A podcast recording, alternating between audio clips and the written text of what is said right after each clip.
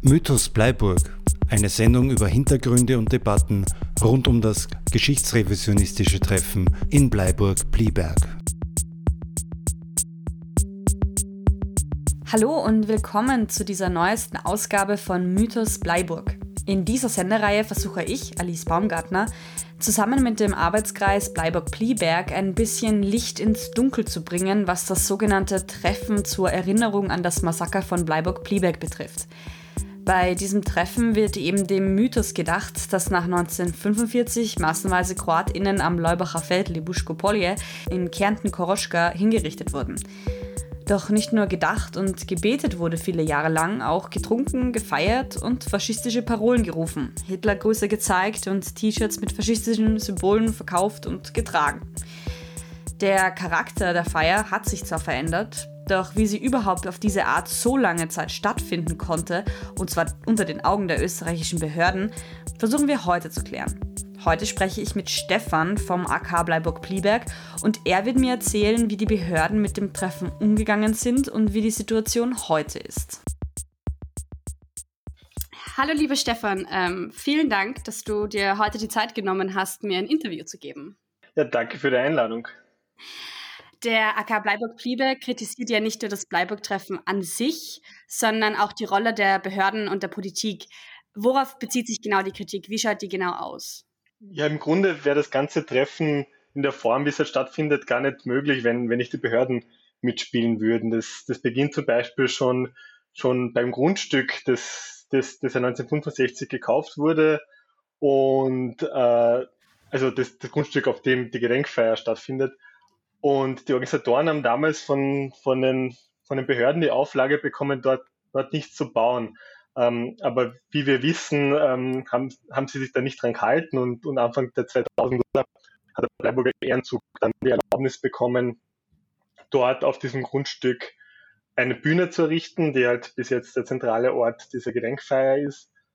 Ähm, interessant ist, ist dabei die Rolle der, der Bezirkshauptmannschaft ähm, des Bezirks Völkermarkt Willikowitz, ähm, die ja sowohl für die Genehmigung des Verkaufs damals zuständig war, als auch für die, für die naturschutzrechtliche Genehmigung, dass man im Grünland diese Bühne baut, als auch der Bezirkshauptmann ist gleichzeitig auch der Behördenleiter, äh, der behördliche Einsatzleiter der Polizei vor Ort während der Gedenkfeier und ermöglicht zum Beispiel das, das Parken der Busse auf öffentlichen Straßen oder hat auch lange Zeit die die Bierzelte dort am Rande der Veranstaltung ähm, erlaubt und, und fungiert in, in einer gewissen Art als Dienstleister für die Teilnehmer und Teilnehmerinnen. Also das heißt, der Bezirkshauptmann und, und die, die Behörden in dem Fall generell und sozusagen machen nur nichts gegen das Treffen, sondern sie unterstützen es auch aktiv. Ja, im Rahmen ihrer Möglichkeiten. Also ähm, die Behörden könnten den Organisatorinnen und Teilnehmerinnen weniger Gefallen machen, sagen wir mal so. Ein wesentlicher Kritikpunkt an den Behörden war und ist äh, ja die Verharmlosung von neonazistischen Umtrieben, die ja am Leubacher Feld, Libuschko Polje vor allem bis 2018 fixer Bestandteil sozusagen davon waren, auch sehr offen, wie wir in den vergangenen Sendungen gehört haben. Hat sich da in den letzten Jahren auch was verändert? Also grundsätzlich hat sich ja vom Verhalten her was verändert. Wie würdest du das sagen, einschätzen? Ja, tatsächlich ist es so, dass das seit den 1990er Jahren bis 2017 die Behörden den TeilnehmerInnen einiges durchgehen haben lassen. Ähm, also zu der Zeit, das hat auch schon Daniel Meitsch in der letzten Folge berichtet, war die Verherrlichung der Usterscher im, im Bleiburg-Biberg allgegenwärtig, also am Leubacher Feld zumindest. Und, und also da, da gab es ja T-Shirts zum Kaufen äh, oder Lieder, die die Usterscher verherrlicht haben oder auch das Zeigen des Hitlergrußes ähm, ist auf zahlreichen Fotos dokumentiert.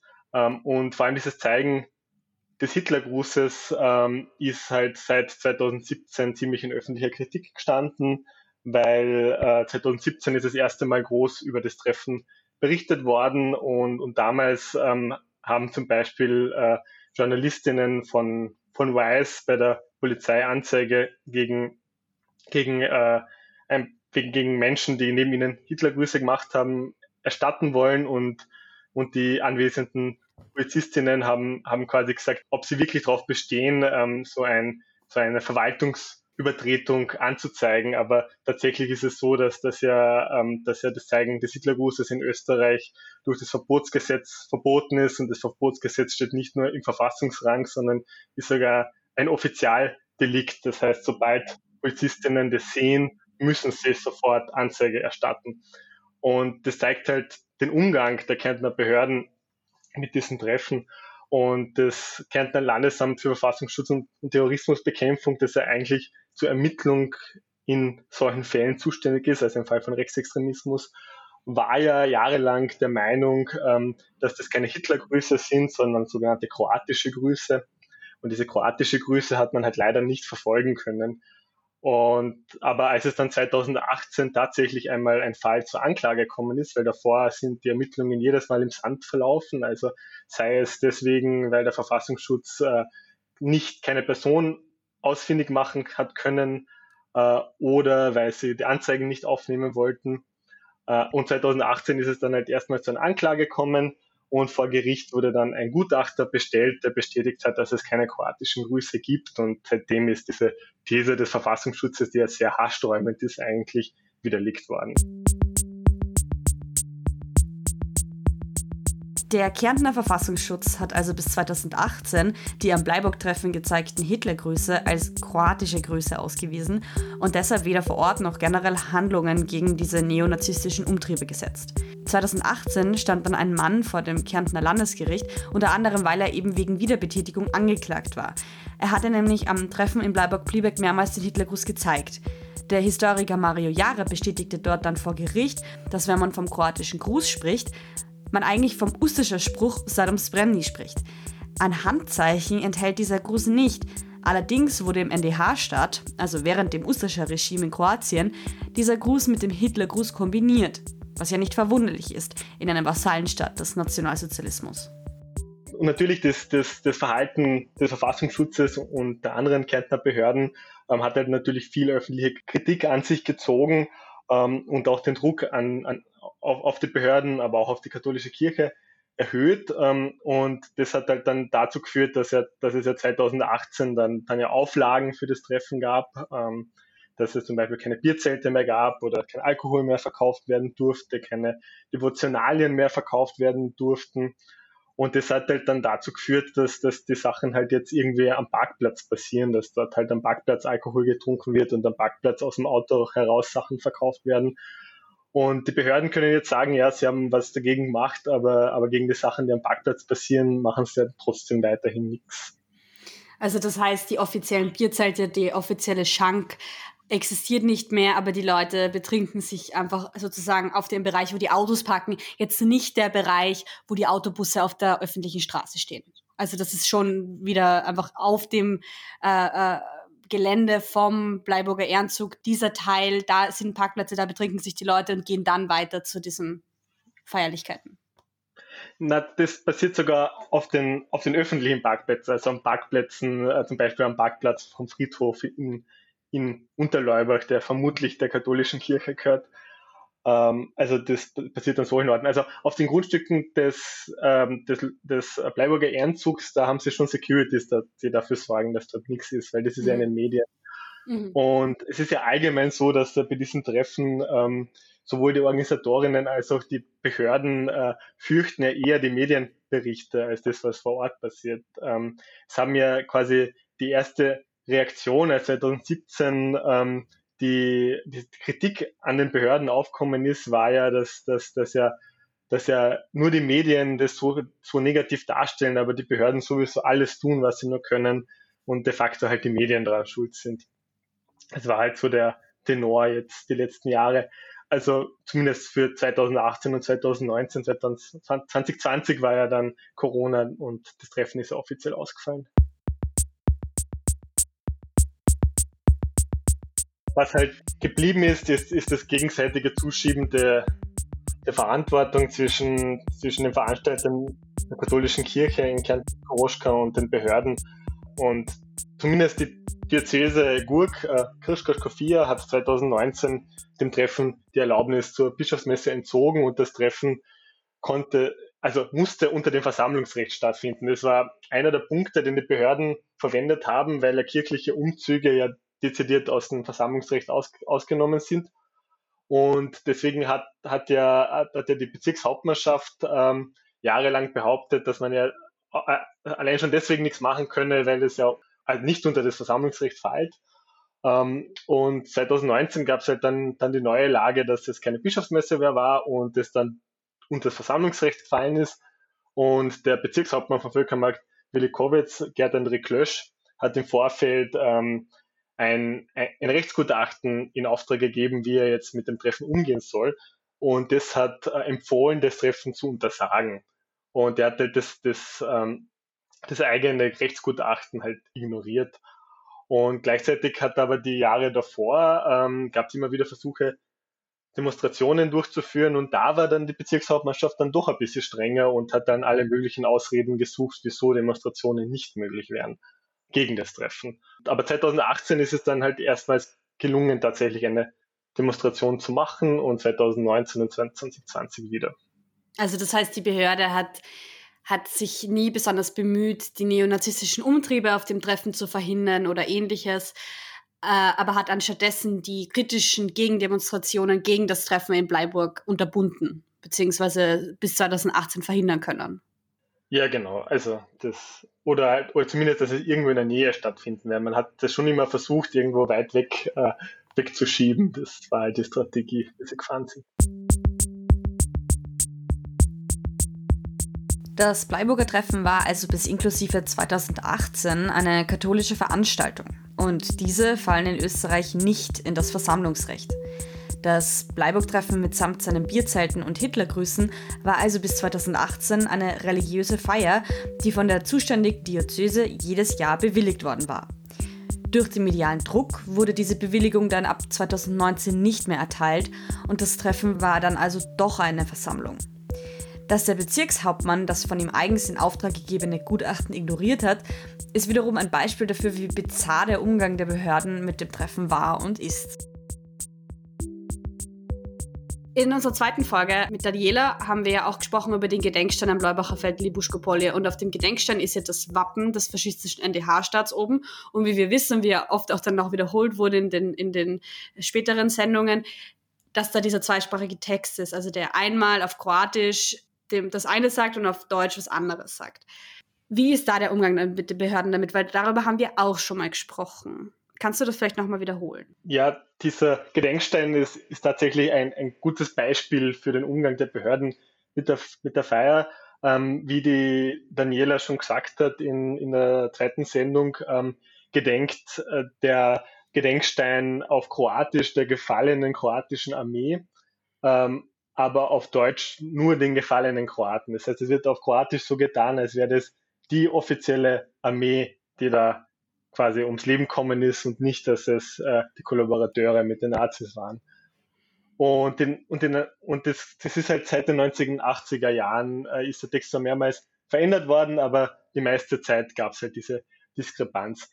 Und man kann halt in einer zweisprachigen Region wie Kärnten-Koroschka nicht sagen, dass es da nicht irgendeinen sprachkundigen Beamten gibt, der zumindest so viel Slowenisch versteht, dass er den Unterschied auf, äh, also aufdecken könnte.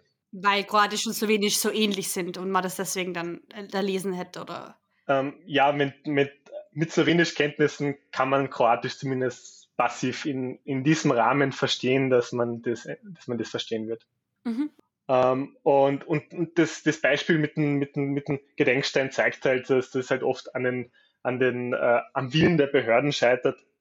Und zum Beispiel 2016 hat das Dokumentationsarchiv des österreichischen Widerstandes gemeinsam mit dem Landesverband Kärnten des KZ-Verbands und einem Kärntner Verein eine Sachverhaltsdarstellung über die Verwendung des, des Usterscher Wappens auf dem Gedenkstein bei der Bezirkshauptmannschaft angezeigt, weil auch in diesem Fall ist wieder die Bezirkshauptmannschaft zuständig und die Anzeige ging nach dem Abzeichengesetz. Das Abzeichengesetz ist ein österreichisches Bundesgesetz, das äh, verbietet die Zurschaustellung von, von Abzeichen von nationalsozialistischen Organisationen. Und man könnte jetzt argumentieren, dass, dass das Usterscher Wappen auch das Ärmelabzeichen der 13.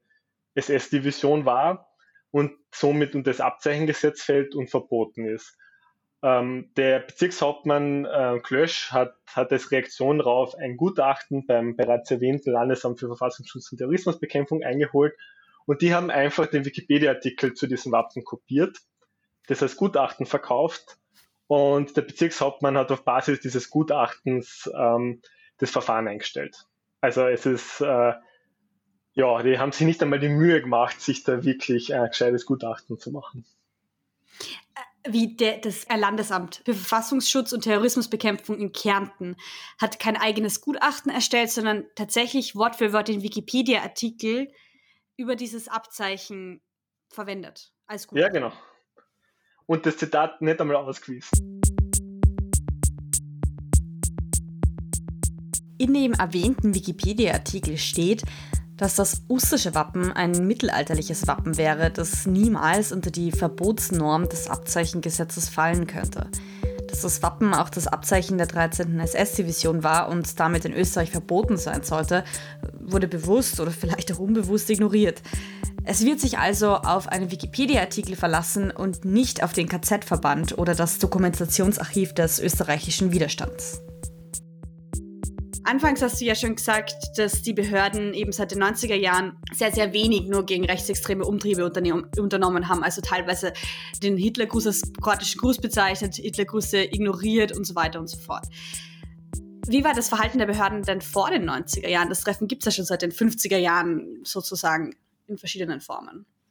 Ja, das, das Ende Jugoslawiens war gewissermaßen eine Zäsur für die in der Geschichte des Treffens. Also ähm, einerseits äh, stiegen damit äh, die Besucherzahlen, ähm, aber gleichzeitig hat sich die Reaktion der Behörden auch verändert. Ähm, von 1991 ähm, wurde, wurde, die exilkroatische Szene in, in Österreich ähm, viel stärker überwacht. Das hatte zwei Gründe. Das eine war, weil man die guten Beziehungen zum südlichen Nachbarn Jugoslawien nicht belasten wollte. Und andererseits war es aber auch so, wie wie Max in der ersten Folge schon erwähnt hat, dass exilkroatische Organisationen in der Zeit von den 50er Jahren bis in die 80er Jahren für zahlreiche terroristische Attentate verantwortlich waren. Und da gab es auch in, auch in Österreich mehrere Anschläge.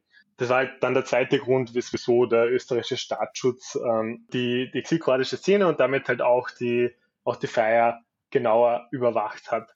Und ähm, wie die Daniela hat in der, in der zweiten Folge darüber gesprochen, über, über das Beispiel des Vereins Wählerbit. Das war ein, ein Verein, der österreichweit aktiv war und, äh, und der hatte halt auch einen Ableger in Kärnten, wo zahlreiche ehemalige Usterscher und SS-Angehörige aktiv waren. Und den haben die Behörden dann zum Beispiel versucht aufzulösen, weil, weil die politische Betätigung von Flüchtlingen aus Kroatien nicht nicht erwünscht war. Und in, in, gewisser Weise war das dann bei den Gedenkfeiern auch so. Also die Behörden haben halt versucht, dass es keine, keine politischen Reden gibt, haben teilweise für, bei Gästen aus dem Ausland ähm, Visum verweigert ähm, und halt allgemein geschaut, dass das Treffen sehr, sehr klein bleibt. Ja, mit, mit den 80er Jahren hat sich das halt, halt geändert und, und die Ambitionen der Behörden haben halt dann stark abgenommen. Und heute will sich niemand mehr dran erinnern, dass man auch restriktiver gegen dieses Treffen vorgehen kann, wenn man wollen würde. Du siehst ja sozusagen die österreichischen Behörden, die mehr unter Druck waren, um die politische Beziehung zum Nachbarn Jugoslawien aufrechtzuerhalten oder positiv zu halten, ähm, dass deswegen mehr in das Treffen, viel, viel mehr in das Treffen und, und seine Besucher und Besucherinnen eingegriffen wurde.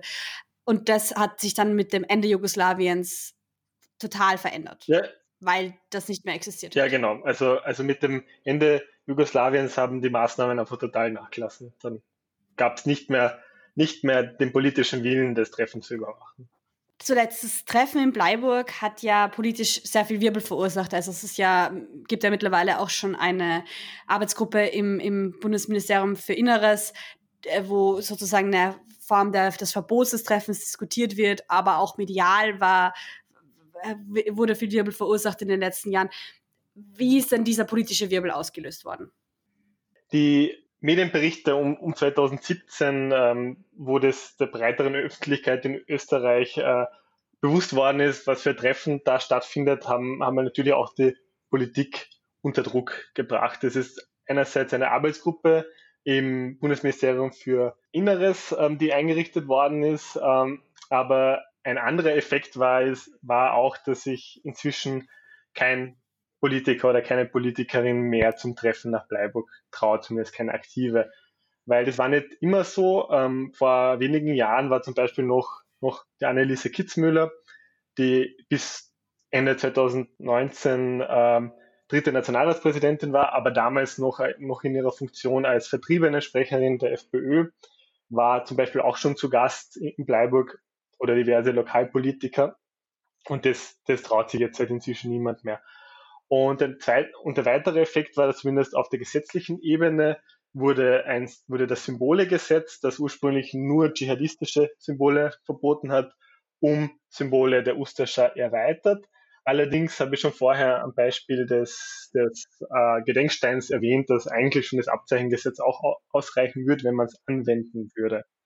Und im Juli 2020 ähm, hat das Parlament mit dann einen Vier-Parteien-Antrag angenommen, also von allen Parteien außer der FPÖ, ähm, die, den, die den Innenminister auffordert, ähm, eine Untersagung des Treffens zu prüfen. Und der der Minister hat daraufhin eine Arbeitsgruppe eingesetzt, die sich mit dieser Frage aus, aus äh, juristischer, aber auch historischer und politikwissenschaftlicher Sicht auseinandersetzt. Ähm, und wir sind sehr gespannt, was die Ergebnisse sein werden, weil die ja eigentlich jetzt bald einmal kommen müssten, weil das Treffen ja ob es stattfindet, wissen wir noch nicht, aber regulär in zwei Monaten stattfinden sollte. Ja, und ähm, ein Mitglied dieser Arbeitsgruppe haben wir ja in dieser Sendung auch schon äh, interviewen dürfen, und zwar die Frau Liliana Radonic. Ja, vielen Dank, Stefan, für das Interview. Ja, danke für die Einladung. Es hat sich also einiges getan, seitdem das Treffen 2017 erstmals größere Medienaufmerksamkeit bekommen hat. Und wie Stefan gerade erläutert hat, wurden vor allem in den letzten Jahren einige Maßnahmen gesetzt, die die Zukunft des Treffens ungewiss machen. Dass selbst keine FPÖ-PolitikerInnen mehr am Leubacher Feld Libuschko-Polje auftreten, zeigt, dass es nicht mehr so sehr als politisch akzeptierte Veranstaltung gilt. Die FPÖ hat trotzdem letztes Jahr im Parlament die Veranstaltung noch vehement verteidigt und sich gegen den Entschließungsantrag zur Untersagung der Feier ausgesprochen. Über diesen Entschließungsantrag, der letzten Juli von allen Parteien außer der FPÖ angenommen wurde, sprechen wir in der nächsten Sendung. Da wird nämlich die Nationalratsabgeordnete Olga Voglauer von den Grünen zu Gast sein. Diese Sendung wird dann erstmals am 12. April auf Radio Orange 94.0 ausgestrahlt. Alle anderen Sendetermine von anderen freien Radios finden sich wie immer auf der jeweiligen Website oder im Sendeprogramm. Diese Sendung ist nach ihrer Ausstrahlung auf Radio Orange über das Central Broadcasting Archive zum Nachhören verfügbar und erscheint auch als Podcast auf den meisten Podcast-Plattformen. Diese Sendung wurde von mir, Alice Baumgartner, in Zusammenarbeit mit dem AK Bleiburg-Plieberg konzeptualisiert und produziert. Vielen Dank an Philipp Haber für die Musik und an Bernhard Baumgartner für das Einsprechen des Titels. Mythos Bleiburg, eine Sendung über Hintergründe und Debatten rund um das geschichtsrevisionistische Treffen in Bleiburg-Plieberg.